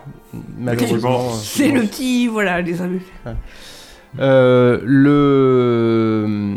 Alors, bon, il y, a quand même- il y a quand même un truc bien dans ce film. Il y en a un. C'est la musique. Euh, est-ce que... Est-ce que... Alors... Est-ce que certains d'entre vous savent qui a composé la musique de ce film? Si vous le savez, ne le dites pas, parce que je vais essayer de vous le faire deviner. Alors moi je vous le dis, j'en ai aucune idée. hein. Est-ce que Rico, tu sais, je toi peut-être? plus, Non, je m'en souviens plus. euh. Non, ça me dit rien. Alors je sais parie pas. pour ni Hans Zimmer, ni Ennio Morricone. C'était David Non. Bowie ou Henri Dess, je sais plus. euh. Alors, si je mets ça, est-ce que ça vous dit quelque chose? Est-ce que c'est pas un... Vous trouvez pas que ça vous, ça vous fait pas penser à un style euh, connu? Est-ce que c'est pas un style musical que On vous avez déjà entendu la, dans... la musique de, de, de certains dessins animés japonais. Absolument. Ou, euh, absolument. Tu, tu, tu, tu as tout à fait raison. C'est Shunsuke Kikuchi, donc le, Ah oui. le- qui a réalisé la musique de Goldorak et de Dragon Ball Z et de plein d'autres choses, qui s'est Mm. occupé de la musique de ce Gamera. Donc c'est peut-être sans doute ce qui a dû coûter le plus cher dans, dans le, dans le film, parce que la musique est vraiment canon pour le coup. Alors voilà, ce que vous entendez là, vous entendez une sorte de xylophone. Qu'est-ce que c'est? Alors ça, ça, provient d'un film donc du Gamera versus Zigra euh, précédent. C'est euh, donc Zigra est un est un, requin géant. Euh, dans la première partie du combat entre Gamera et Zigra, ils se battent sous l'eau. Au bout d'un moment, ça se finit sur la plage et, et je me souviens, je m'étais endormi en fait quand je regardais quand je regardais ce film la première fois. Euh, il finit sur la plage, Gamera met, à- met au sol Zigra et pendant 5 minutes il lui tape sur le dos euh, avec un bout de bois et il joue du xylophone avec son arête dorsale. Voilà, c'était ça le, le- le petit bruit qu'on entendait euh, tout à l'heure. Et donc tu dis que c'est un grand compositeur ce mec. Alors, c'était pas lui qui avait fait cette musique-là, mais bon, je sais pas qui a eu l'idée en fait de faire ça, mais bref. Euh, On a aussi la scène où Gamera fait, du, fait de la barre fixe. euh, Oui, oh là là, merci, j'ai failli l'oublier. Dans celui-là ou si En- l'extrait est repris, parce que je l'ai vu il y a longtemps. euh, Les deux, en- en fait, c'est- euh, où carrément il fait de la barre fixe pour euh, fracasser ses ennemis en fait. En on fait- dit pas de la barre fixe, on dit du Jim Kata. Pardon. Et on, on dit la fille de Jeff Goldblum dans Jurassic Park 2, The Lost World. Ah, voilà, tiens. Euh, merci Rico, parce que effectivement j'avais oublié, de- j'allais oublier d'en parler. euh, quel crime Euh, Parce qu'effectivement, en fait, là je vous parle de tout, de, de tout ce qui fait que ce film-là est catastrophique. Mais il faut être honnête, Gamera à la base, bon, moi j'adore Gamera, mais. euh, Mais t'es le seul. je, je suis peut-être pas le seul, mais disons que il faut quand même avoir des les. bons, il y a- il y, a des bons Gamera. Sur la zone Ivry, Kremlin Bicêtre, t'es un peu le seul Ouais. quand même. Non, mais disons que les, les Gamera de la période Showa, euh, il faut, ça fonctionne parce que quand tu regardes, quand tu regardes le film en entier, euh, ça fonctionne. Tu, tu oublies un peu le, les costumes vraiment très vilains. Euh, Gamera, enfin tous les monstres ont des grands yeux euh, qui ne se ferment pas et qui bougent dans tous les sens. Enfin, c'est assez psychédélique quand même, hein, Gamera. tu, tu vends ça comme, euh, comme un cocktail euh, Coca Jet 27. C'est-à-dire, non, mais c'est pas mauvais en soi, c'est-à-dire qu'il y a un petit goût. Bon, ok, c'est pas très bon, mais ensuite derrière, bon, c'est pas bon non plus, mais il y, y a quand même un charme. Enfin, j'arrive plus à m'en Euh, passer. On dirait ah, vraiment le, ouais, le, le Jet 27 Coca qu'on essaie de vendre, quoi. Ah non, non, mais c'est. Bon, c'est un, un peu ça. hein, C'est c'est un peu l'équivalent de. Je sais pas. Ça fait, je pense que ça fait des choses au, au cerveau qui sont comparables à certaines drogues. Ou, euh. Mais les, monstres dans Gamera sont extrêmement extravagants en fait. Vous avez, vous avez un, monstre avec une tête de couteau, euh, vous avez une espèce de pieuvre géante avec une tête pointue, vous avez euh, un- un- une sorte de, de- j'allais dire un Rodan géant, mais si vous connaissez pas Godzilla, ça va pas vous parler, un, un, un petit, un, un dinosaure volant avec une tête de fer à repasser inversée. Mais en Voilà. fait, si j'ai bien suivi le design des monstres, leur concept, c'est de prendre un monstre qui existe déjà et de lui mettre une tête avec une forme bizarre. Euh, grosso modo, ouais, c'est c'est pas faux, c'est bien résumé, ouais. C'est un peu branleur, si je peux me permettre. Ah bah oui oui oui oui oui bah oui oui. Alors euh, comme je, comme je, comme je vous disais. euh, C'est comme ça qu'ils ont fait les trois quarts des Pokémon après. hein. Oui, tout à fait. Le, le, le, le kaiju est un genre euh, particulier, mais euh, si on suit le film en entier, on peut, on peut, on peut s'attacher à l'histoire. Mais quand on vous balance toutes, les bastons euh, à la suite, séparées par ces fameuses scènes qui n'ont ni queue ni tête, c'est pire que tout quoi. C'était vraiment le, baiser de la mort quoi. Alors pour conclure, je vais quand même vous parler encore de 2-3 points de foutage de gueule de ce film qui sont, qui sont assez extraordinaires.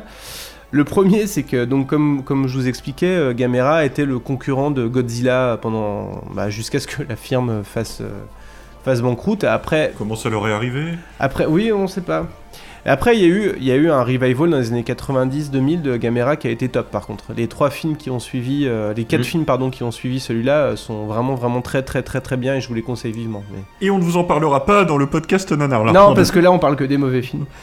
Euh, et donc, euh, à un moment donné, au milieu d'une baston, Gamera fait tomber une pancarte, et c'est une, une pancarte qui promeut le prochain Godzilla. Genre, ah, ah, ah, on s'en fout, euh, on est des oufs et on se fout de la gueule de Godzilla, alors que bon, euh, les mecs, vous êtes quand même. C'est- comme si, euh, bah voilà, c'est comme si Warner essayait de troller Marvel dans ses films, quoi. Ouais. Euh, L'autre point très drôle, c'est l'utilisation de, de stock shots de dessins animés de l'époque. Vous avez, vous, d'un coup, sans crier gare, vous avez le Galaxia Express 999 qui passe. Euh, voilà. Et euh, à un moment, il y a aussi le Space Battleship Yamato, euh, pour ceux qui connaissent. Et C'est les parties les mieux filmées euh, du film en fait. Et à un moment donné, donc, effectivement, Gamera qui fait de, qui fait de la gymnastique autour d'une barre, euh, d'une barre asymétrique. Mais ça, c'était, ça venait déjà de- du, du film Gamera versus Barugon, qui est. Barugon, Qui est- ça veut dire barre asymétrique en japonais ou pas du tout Non, ça veut dire euh, ça veut dire tête de couteau. Alors Barugon, en fait, c'est un monstre avec une tête de couteau qui euh, qui lance des shurikens aussi avec sa tête. Il est, il est assez intéressant. Voilà. Donc, euh, il faut savoir que ce film euh, sera l'ultime film de la période Showa. Donc, la période Showa, c'est la, la- la période euh, euh, cinématographique qui va des années euh, 60 à la fin des années 80. Est-ce que ce que tu es en train de nous dire, c'est qu'en fait, leur plan génial pour renflouer les caisses n'a pas marché? Non, leur plan génial n'a pas vraiment fonctionné. La, la- la- la société n'a plus rien produit pendant très longtemps. Elle a, elle a fusionné avec une autre boîte, et ce qui a permis quand même le petit, le petit reboot, euh, le petit revival euh, Gamera. Mais maintenant, euh, la firme Dae n'existe plus, plus du tout. Et, euh, et donc, ça a été le, le, le- champ du signe du, du kaiju euh, Showa, euh, de la période Showa, au propre comme au figuré, parce que là, on était vraiment, je pense qu'on était vraiment arrivé au bout de tout ce que pouvait proposer le, genre sur cette période-là. Jusqu'à ce Et que Roland était- Emmerich euh, ressuscite le genre enfin Alors, dans les années 2000. Dieu merci, entre-temps, il y a eu la période euh, dite Heisei, avec des très belles choses du côté de Godzilla et du côté de Gamera, et bon, après, il y a eu à nouveau la chute euh, à la fin des années 90, enfin, ça c'est une autre histoire. Mais euh, voilà, On donc... attend euh, un Shin Gamera, quoi, maintenant. Oh putain, je- je- j'en rêve tellement. et euh, Ou alors une, une apparition post-générique de Gamera à la fin du, Ghostbu- de- du, du Godzilla 2 King of the King Monster. of Monsters. Qu'on nous promet pour l'année dernière- pour l'année prochaine. Là, ça, apparemment, ça, euh, pourrait, ça pourrait donner quelque chose de grandiose là. les patrons de les patrons de Kadokawa et enfin maintenant Kadokawa et avant Daei ont toujours essayé de faire un crossover avec Godzilla mais bizarrement ils n'ont jamais accepté en face. On se demande pourquoi. Euh, voilà. Donc euh, mon conseil c'est si vous voulez vous marrer un bon coup, si vous voulez voir des choses euh, absolument étranges et farfelues euh, venues du Japon, n'hésitez pas à vous intéresser à Gamera. Mais si vous voulez lui donner une petite chance, peut-être regardez-en un ou deux avant pour vous mettre dans le mood et après regardez celui-là pour pas voilà pour pas tout Je- foutre. Oui, faut j'aurais- pas commencer par celui-là. Surtout. J'aurais tendance à, à dire commencer par ceux des années 90 et particulièrement euh, Ouais. euh, La le trilogie. Gamera 3 euh, Revenge of Iris Ouais, qui est ouais. euh, pour moi l'un des plus beaux films de, de Keiju Ega. Euh, Enfin, c'est vraiment euh, l'une des, des- des- des plus belles réussites en dehors du Godzilla originel et puis peut-être de Shin Godzilla, mais euh, je le classe dans mon top 3 des plus beaux films de, euh, de, de monstres géants japonais euh, qui se castagnent. Je suis d'accord et c'est une catégorie que je porte haut dans mon cœur. Voilà. Au passage, d'ailleurs, les, les, fi- les, les films composés de, de morceaux d'autres films, ça me fait penser à une pratique qui avait quand même pas mal lieu, notamment dans les séries télé, avant l'invention du magnétoscope, qui était de faire des épisodes à bas coût où euh, tu prenais des extraits de, des- des- d'épisodes précédents en fait. Ah oui, oui, oui. C'était avant qu'il y ait la- les les diffusions sur euh, euh, diffusion magnétoscope, diffusion, enfin que les, les, les, les épisodes sortent sur, sur cassette et où il y avait que des diffusions télé. Et donc revoir des anciens extraits, c'était quelque chose de frais pour les gens. Et Ouais. donc quand ils voulaient faire des économies sur certains épisodes, t'avais euh, l'épisode un peu un peu vacances où euh, il y, avait 5 se minutes de, de métrage et euh, du genre, je me rappelle d'un épisode de Ouais. Deux flics à Miami comme ça où je crois que c'est c'est Tubbs qui se fait tirer dessus au tout début et ils sont tous, il y a toute l'équipe qui vient voir Ricardo Tubbs à l'hôpital ils passent devant le lit d'hôpital avec des mines de 6 pieds de long et à chaque fois ils se souviennent d'une scène d'un épisode précédent et comme ça, ils te font à l'aise un, un, un épisode avec 5 minutes de, de métrage original et puis euh, 50 minutes de, de scènes repiquées. Ça se faisait beaucoup parce qu'à l'époque, bah, finalement, euh, il n'y avait pas les magnétoscopes, on voyait pas les films. Non, mais c'est pas. Euh, maintenant, pas ça nous paraîtrait super hein, choquant. Ça, ça existait très tard, hein. je me rappelle dans Stargate SG1, qui était une série des années 2000, euh, t'avais des épisodes flashback comme ça, et effectivement c'est des trucs... Ah ouais, il euh, le faisait encore ça? Il le faisait encore, ouais, ouais, parce que c'est effectivement un truc qui permet de faire des économies. En fait, quand ils calibrent le budget pour la saison, euh, il y a des épisodes qui vont coûter plus cher et des épisodes sur lesquels il va falloir faire des économies. Mhm. Donc t'as les épisodes flashback, et t'as ce qu'ils appellent aussi les épisodes bubble, je crois, qui, se, qui sont tous en huis clos. Ou bouteille, ouais. que- Ah des oui. épisodes bouteille où t'as tout le monde qui sont dans... Tous les personnages qui sont en gros dans une seule pièce. Et c'est pareil, ça coûte pas cher à faire, et du coup ça permet de réinvestir l'argent dans des épisodes un peu plus spectaculaires. Ouais, ils l'ont fait dans Breaking Bad, ça aussi. Ah euh. oui, oui, avec le- la mouche. Ouais. Mais même Ouais, dans les animés, je crois. mouche, en fait, c'était un épisode pour faire à l'économie, quoi. Ouais, ouais. Bon, voilà. Bon, bah, merci, Bah, tout le monde. Mar- merci Martin pour euh, Gameka et les trois Superwoman. Nous vous en prions. Euh, des petites recos Anyone? Ouais. Ah bah. Oui, moi j'aurais une... Ah bah vas-y, vas-y, Métis. Ok, bah écoutez, moi je vais vous recommander un film qui est un mix entre un film de Noël et un film de Hanouka. Euh, et qui est aussi un mix entre une comédie un petit peu genre euh, Ben Stiller ou Wilson et un film euh, de black exploitation. Ça s'appelle The Hebrew Hammer. Le marteau hébreu en, français, enfin je sais pas si c'est le titre français, je vous conseille alors de, le voir plutôt en VO. C'est l'histoire d'un super enfin, vous voyez un peu la blaxploitation avec euh, ces mecs du ghetto extrêmement badass qui tombent les filles, les filles etc. Bah là, voilà, c'est un, juif euh, orthodoxe extrêmement badass, un manteau de cuir avec le- les peyotes et le chapeau traditionnel euh, qui tombe les filles et qui est le, héros qui doit sauver euh, des griffes de l'infâme Père Noël avec l'aide de Kwanzaa. Enfin, c'est un bordel monstre, c'est extrêmement fun. Euh, et voilà, n'hésitez pas à vous, à vous y jeter dessus si vous voulez un truc qui soit à moitié Mel Brooks, moitié Black Exploitation, moitié Comedy Bet. Enfin, il y a un seul gag caca, Euh, mais sinon le reste est très très recommandable avec beaucoup d'humour un peu, un peu grinçant. Ok, bah, je connaissais pas du tout. Intéressant. Moi, j'ai une recommandation Alors. de notre dernière pêche chez Boulinier. Donc, euh, Féroce, euh, un film où le Samina Seri joue un personnage qui veut assassiner Jean-Marie Le Pen. Enfin, Jean-Marie Stilo, hein, c'est pas le vrai Jean-Marie Le Pen, qui est considéré comme un film prophétique parce qu'il est sorti le 17 avril 2002. Quatre jours avant le 21 avril. Euh, Enfin voilà, c'est assez rigolo, c'est assez mal joué, euh, notamment Elsa Silberstein, elle fait n'importe quoi. Euh, et Jean-Marie Le Pen à l'époque a voulu faire interdire le film, disant que c'était un appel au meurtre à son encontre, mais le film était quand même sorti. Et il y a beaucoup de scènes de cul avec Sami Nasseri, donc si c'est votre cas, vous trouverez, vous trouverez ça là-bas. Féroce. On a déjà eu suffisamment d'ennuis comme ça, on va pas en remettre encore une couche. C'est vrai. Alors moi j'aurais deux recours. mais Alors excuse-moi, juste rebondir sur ce que tu viens de dire, Julien. En plus, c'est marrant parce qu'effectivement, quand le film est sorti au cinéma, bon, le, le FN avait un petit peu gueulé, mais euh, le coup du parce qu'il est ressorti après en DVD et en DVD, ils, sur la jaquette, ils ont bien mis en gros le film que le FN voulait interdire avant le deuxième tour euh, de la présidentielle. C'est ça, Ils ont vraiment surfé sur le truc. euh, ouais. Mais ça, ça m'a vraiment choqué quoi. Genre le film que le FN voulait interdire avant le second tour de la présidentielle. quoi. Honnêtement, ils auraient écrit Donc, euh, un bon film, je je crois que j'aurais été plus choqué encore. Ouais. Rico. Voilà, excuse-moi Rico, je t'ai coupé. Non, non, non, parce que moi c'était deux, deux recos un peu, un peu généraux. Alors, tout à l'heure j'avais parlé d'un site, euh, enfin, d'un- pardon, d'un, euh, de vidéos YouTube sur les mauvais dessins animés. En fait, c'est la chaîne Saberspark, euh, c'est- qui est une chaîne euh, anglophone, américaine, je crois, d'un type qui explore tout ce qui se fait de pire en dessin animé. Et notamment, qui, bah, c'est par lui que j'avais trouvé l'existence de Joshua and the Promised Land.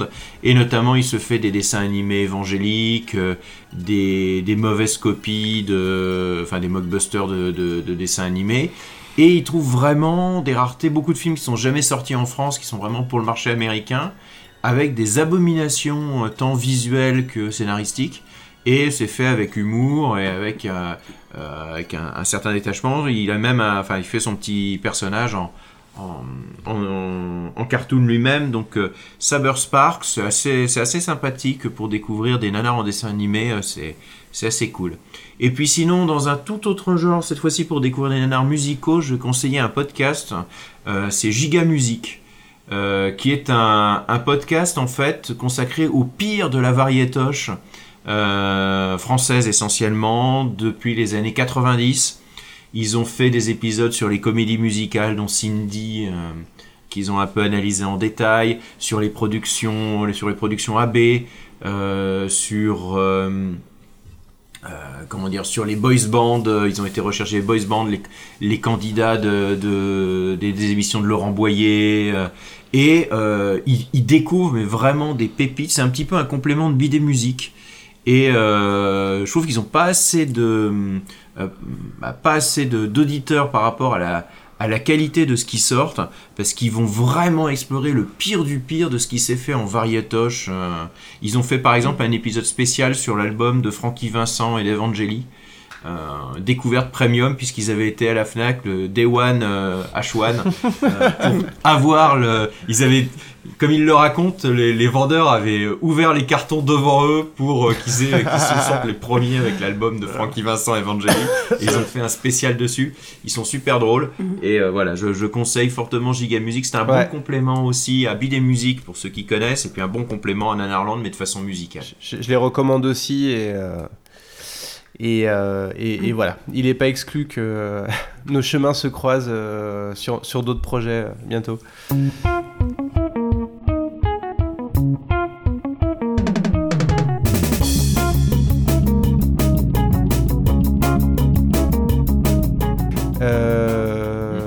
On a fait le tour des recos du coup Ouais. Bah merci à vous. Euh, Ouais. je pense ouais on a fait Reco La- et ses frères et, euh, Rocco et ses frères, ouais, très, bon, de très bon, très bon, euh, excellente vanne. Euh, où est-ce qu'on peut vous retrouver? Ah, c'est la fin de l'année pour tout le monde hein.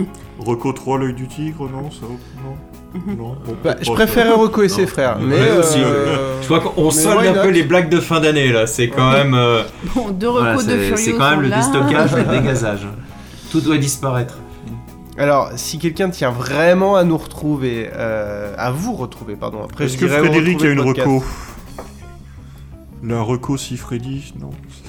Non, non, non. On la je- coupera, je- euh, coupe-la au montage en fait. s'il Non, te plaît. je vais la laisser. Ah, je la laisserai en bonus peut-être. Euh, euh, Rico, où est-ce qu'on peut te retrouver?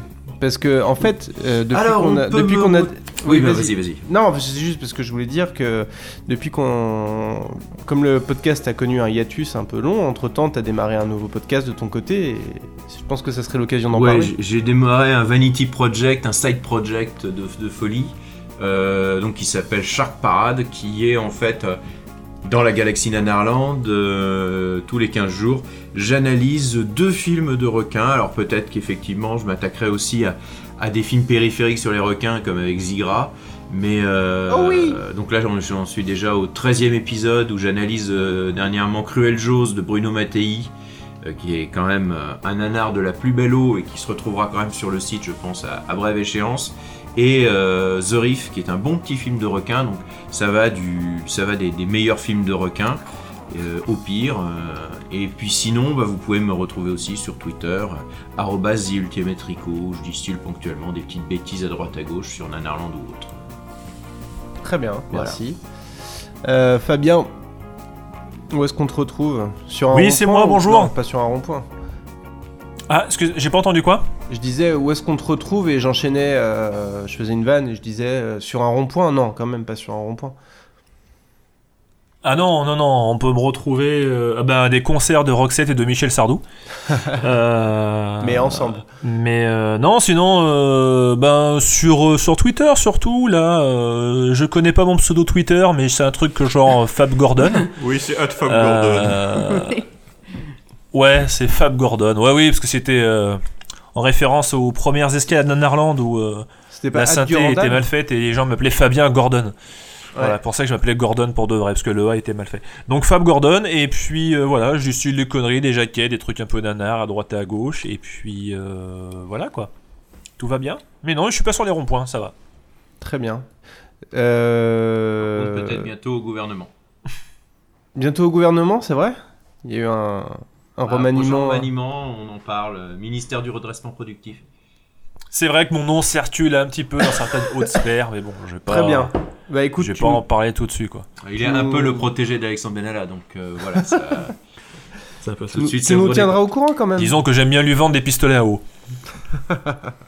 Ces vannes seront périmées quand le podcast sortira, je vous le promets. Ces vannes sont déjà périmées en fait. C'est ça qui fait leur beauté, c'est que euh, elles sont, elles sont Ouais. périmées dans le ventre de leur mère. Euh, et, et vous, Julien et Mathilde, où est-ce qu'on peut retrou- vous retrouver Enfin, je connais vos.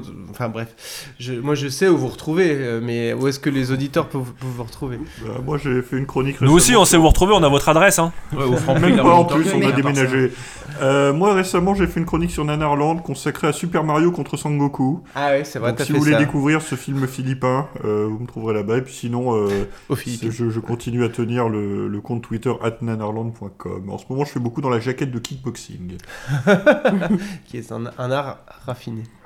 où on commence à, à voir arriver sur l'ordinateur commun non seulement un dossier jaquette de kickboxing, mais des sous-dossiers classés et on pense au tableur Excel. Je vais vous dire, C'est beau. C'est une fait, passion sans fin. Vous avez la jaquette de kickboxing, vous avez la jaquette de euh, sortie de l'enfer du Vietnam, vous avez la jaquette de justicier, mais après il y a des croisements. Vous avez le justicier qui fait du kickboxing, vous avez le justicier qui est de retour du Vietnam, parfois vous avez des justiciers de retour du Vietnam qui font du kickboxing, et tout ça, ça demande du classement, ça demande de l'organisation, ça demande Et de des, des mots-clés. euh, Non, non, mais c'est normal. C'est normal. La jaquette de kickboxing, c'est sérieux. C'est sérieux. Et moi, on ne me retrouve pas. Je suis transparente, je Ah. suis invisible. S'il y a euh, une chronique de Karamajaka qui, est, Ah. qui fut publiée sur le site Netherland, je vous conseille encore une fois voilà, ce film. Et puis éventuellement, si vous me faites l'aumône d'une lecture, je, je le sentirai et mon karma en sera grandi. Très bien. Euh, donc, le, on l'a pas redit en intro, on l'a expliqué dans l'épisode précédent, mais on, on- on en remet une petite couche. Le podcast Netherland a connu un hiatus un peu long euh, pour plein de raisons. Hiatus, un, hiatus, pilote dans chien, l'avion. hiatus, un chien pour tirer le traîneau. Et euh, merci. Euh, donc, euh, si. Bon, normalement, si vous nous écoutez, c'est que vous êtes réabonné au flux, mais on ne sait jamais. Si vous nous écoutez en streaming directement sur le site ou quoi que ce soit, on a un nouveau flux, donc il faut vous réabonner au nouveau flux euh, sur vos applis de podcast préférés, que ce soit iTunes, euh, euh, Podcast Addict ou alors Castbox. Je crois qu'on ne retrouvait pas encore. J'espère que ça a été géré depuis. Donc euh, n'hésitez pas à refaire une petite recherche pour retrouver nos épisodes. Euh, N'hésitez pas aussi à nous faire vos retours sur les réseaux sociaux, sur la page Facebook, sur le via Twitter @nanarland, euh, en commentaire sur le blog ou euh, par email euh, durandal@gmail.com. Voilà. Euh, Euh, on a, on a passage, autre chose. tu t'es pas présenté non plus, euh, Martin. Tu as pas donné un petit Oui, c'est vrai, où est-ce qu'on peut te retrouver, toi que t'es en train de monter à droite à gauche là, parce que tu deviens quasiment une, une multinationale là ces derniers temps là. Une multinationale, ouais, euh. ouais, une multinationale, c'est vrai. C'est vrai, euh, effectivement, euh, moi vous pouvez me retrouver derrière le micro pour Stockholm Sardou, le podcast qui analyse la discographie de Michel Sardou en intégralité. Stockholm Polnareff qui, qui analyse en intégralité la discographie de Michel Polnareff, comme son nom l'indique. Euh, on a décidé avec euh, mon camarade de jeu euh, Julien, Julien Baldacchino, avec qui on fait, on fait Stockholm Sardou, de monter une petite structure, comment dirais-je, un studio de création libre, comme on dit, qui s'appelle Micro Stockholm et qui va réunir tous nos, tous nos podcasts, hormis celui-là. Et, et- et voilà, qui va nous permettre de nous amuser un peu. Et puis moi, je me suis effectivement lancé dans la production audio professionnelle avec une, une structure qui s'appelle euh, une société de production audio qui s'appelle Mecha Media et, euh, et qui j'espère permettra de, de faire euh, naître de nouveaux programmes qui vont traiter de sujets divers et variés. voilà. J'aurai sûrement l'occasion d'en parler dans les prochains mois. En tout cas, j'espère. Eh bien, merci Mhm. Martin. Eh ben, merci à vous. Euh, Julien qui avait aussi C'était vraiment recommandé. très intéressant. C'était intéressant, n'est-ce pas? Julien qui avait euh, également recommandé Giga, Giga Musique sur les ondes de France Inter d'ailleurs. Donc tu vois. euh, Alors l'autre Julien, pas moi. Julien, euh, ouais, Julien Baldacchino avec Mm. qui je fais Stockholm Sardou. Donc voilà, c'était pour la petite. Et qu'on salue au passage. Et qu'on salue au passage.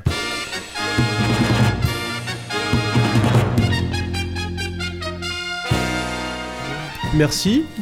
Merci tout le monde et puis on se retrouve Eh ben, de rien. en 15 jours, Ouais, 3 tout à semaines, on va repartir chacun chez nous, on va revenir euh, dans le studio et on va réenregistrer un épisode d'ici 2 ou 3 semaines, hein, c'est ça? Ah Allez, à bientôt. Ciao. Et joyeux Noël. Salut Anna